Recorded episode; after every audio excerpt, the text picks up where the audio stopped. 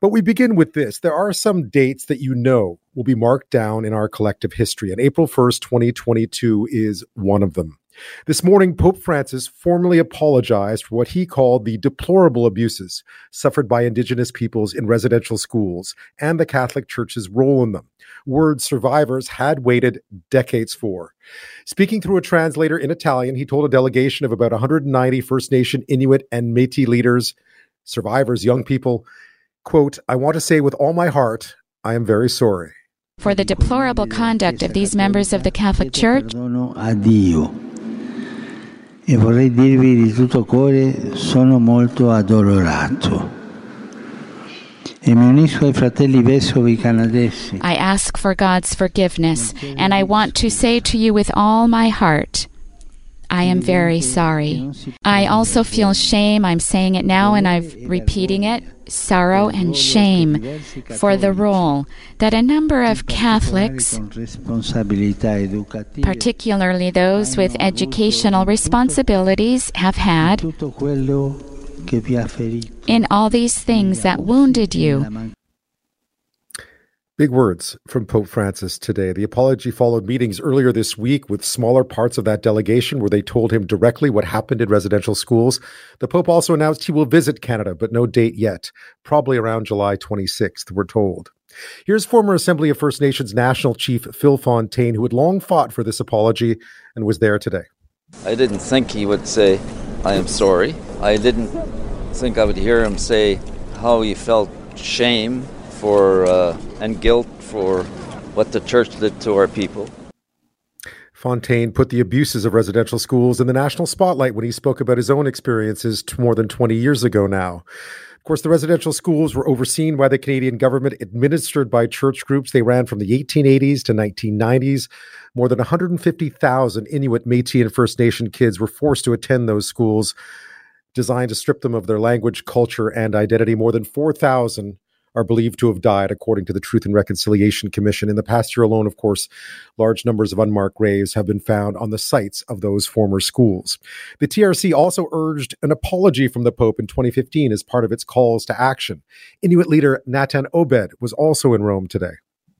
Behind the cover ups, behind the indifference over 100, over 100 years, behind the lies, behind the lack of justice, this Pope, Pope Francis, decided to go right through it and decided to speak words that First Nations, Inuit, and Metis have been longing to hear for decades. Former Assembly of First Nations Regional Chief for Manitoba, Ken Young, is a residential school survivor, taken from his home at age eight to a place he's described as being more like a prison.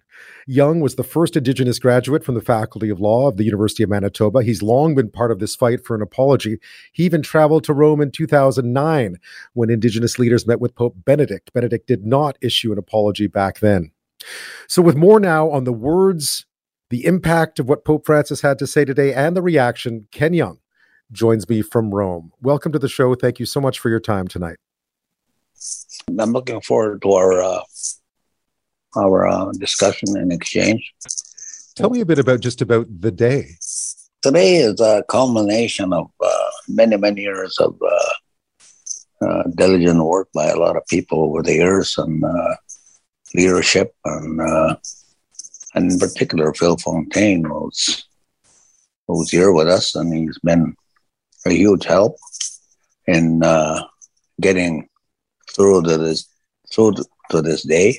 And uh, I uh, today was uh, was was very eventful. Of course, we yeah, we expected that the Pope was going to uh, apologize. We didn't know in what in, in, in, in what context what context. Yeah, what was it like to be there to hear Pope Francis utter those words? As a survivor, of course, I uh, I was happy that uh, that as, that aspect of the experience of our people uh, was put aside by was set aside by the Catholic Church, and uh, the Anglican Church apologized many years ago. The Archbishop uh, of Canterbury did, and the bishops of Canada did, and uh, churches across the country as well, and they issued a very public apology. And uh, and today, the Catholic Church, which ran three quarters of the Indian residential schools, uh, came through. How important were these words today? Do you think, and and what well, do they signify? I think uh, I think my view is that uh, the government of Canada has to uh, come into the picture because it was the government of Canada that uh, created a policy which resulted in the churches entering into agreements to uh, open up these uh, institutions so that uh, children could be put in put placed there under the guise of education. When in, in fact it was uh, the assimilation policy being implemented by uh, by Canada, and uh, it was, in my opinion, genocide. So uh, it's uh, it uh, today was was a was a day to move forward on trying to fix what it is that uh been destroyed by the experience of residential schools. Ken, you were there. You were in the Vatican um, years ago. How different has this trip been this week compared to previous trips? And and how would you describe that in terms of a step forward? Night and day for me. Right. I, uh, it it was personal for me. In 2009, when I arrived here, we went to the the Vatican, and the first day that we were there, the, the Pope was uh, the Pope was outside in front of the cathedral, about you know, fifty feet from me where I was sitting, and I didn't uh, I didn't like him for some reason. I couldn't uh, see myself going into to uh, for the audience that, that, that happened the next day. I didn't go. Wow. Uh, others went, and uh, and and then he issued the uh, what looked like an apology, but wasn't. So Pope Benedict, of course, someone you didn't feel comfortable with, uh, but a different story this week with Pope Francis. Oh, absolutely! It's uh, was night and day. Uh, people were uh, were ecstatic today when uh, when they were leaving the uh, leaving the the, I guess where we were. Uh, yeah, the part meeting. of the uh, part of the uh, uh, the Catholic uh, complex. You're also a lawyer. Tell me, in what was this a formal apology? What, what was specifically was the Pope apologizing for, and and is it enough? Is it enough of an apology? Well, he uh, he uh, he was uh, he was quite uh, explicit. I mean, he asked God for, for God's forgiveness. He wanted to say, he wanted to say to us with all of his heart that I am very sorry.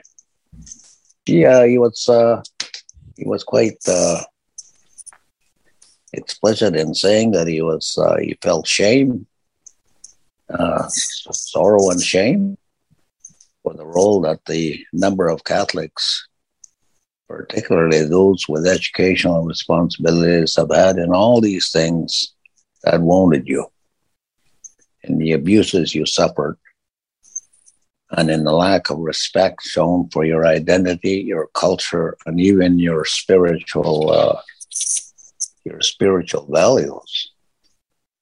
All these things are contrary to the gospel of Jesus Christ and, uh, he apologized. I, uh, he, uh, it's quite, uh, it's a, it's a, it's quite a well thought out, reasoned uh, apology. Yeah, I'm reading it now. Uh, he said the content of the faith cannot be transmitted in a way contrary to the faith itself and he says i also feel yeah. shame and i'm saying i also feel shame which is which are from a pope those are those are those are words you don't often hear yeah it's uh, it was uh it was a very uh, very good day for the with the people who, uh, who travel there who, who attend Catholic uh, uh, run residential schools. Um, what was the mood like then when you came out of that of that room? Once it was said, what was the mood like within the within the large group of people that were there? What was the overall sense of what had just happened? You know, on the on the bus uh, ride back, uh, people were quiet, they were pensive, and uh, but you know there was no uh, there was no sense of animosity or bad feelings. I I, I thought that uh, people were uh, were uh, content and that they were happy with what uh, what transpired in that room today. There is talk now of him. I think he mentioned it today of him coming to Canada. How important is it to you and everyone else that he deliver this apology here? Well, it's actually important because first, well, one, he made a commitment today that he'd be here, and that uh, it's expected that the Catholic Church should apologize in the land and in the territory in which he, the wrongs were done. That would complete the uh, that would complete the picture, complete the experience. It would complete the expectation that uh, that those who were abused uh, expect. Young, I want to ask you just in the in the long road to reconciliation, how in, how important is today? Just to put it into perspective, how important was that apology in the long road to reconciliation? Do you think? Well, this completes the uh, well the truth. You can't have reconciliation without truth. This apology today means that uh, what has been what the people have been saying over the years, the survivors, the truth. They spoke the truth to the, the Pope. He acknowledged it. He accepted it. And now he's going to, he apologized. So the road to a full reconciliation is uh, well on the way. Ken, you've been fighting this fight, or you've been calling for these, for this truth and this recite reconciliation for a very long time. Did you think that you would? Do you honestly think that you would live to see the day when the Pope was going to apologize for what had happened? Well, I was optimistic. I was optimistic in 2009. We thought that uh, what Pope Benedict said was uh, was good, was sufficient. We tried to convince ourselves mentally that uh, that it was good, but there were people who didn't uh, who didn't accept it, and uh, and I understand why. And uh, now it's uh, it's done, and uh, I uh, I always thought that the day would come when when the church would would do what it did today. I I never gave up hope. Ken Young, I really appreciate your time. Thank you so much. Thank you for uh, having me. I really appreciated my uh, time with you.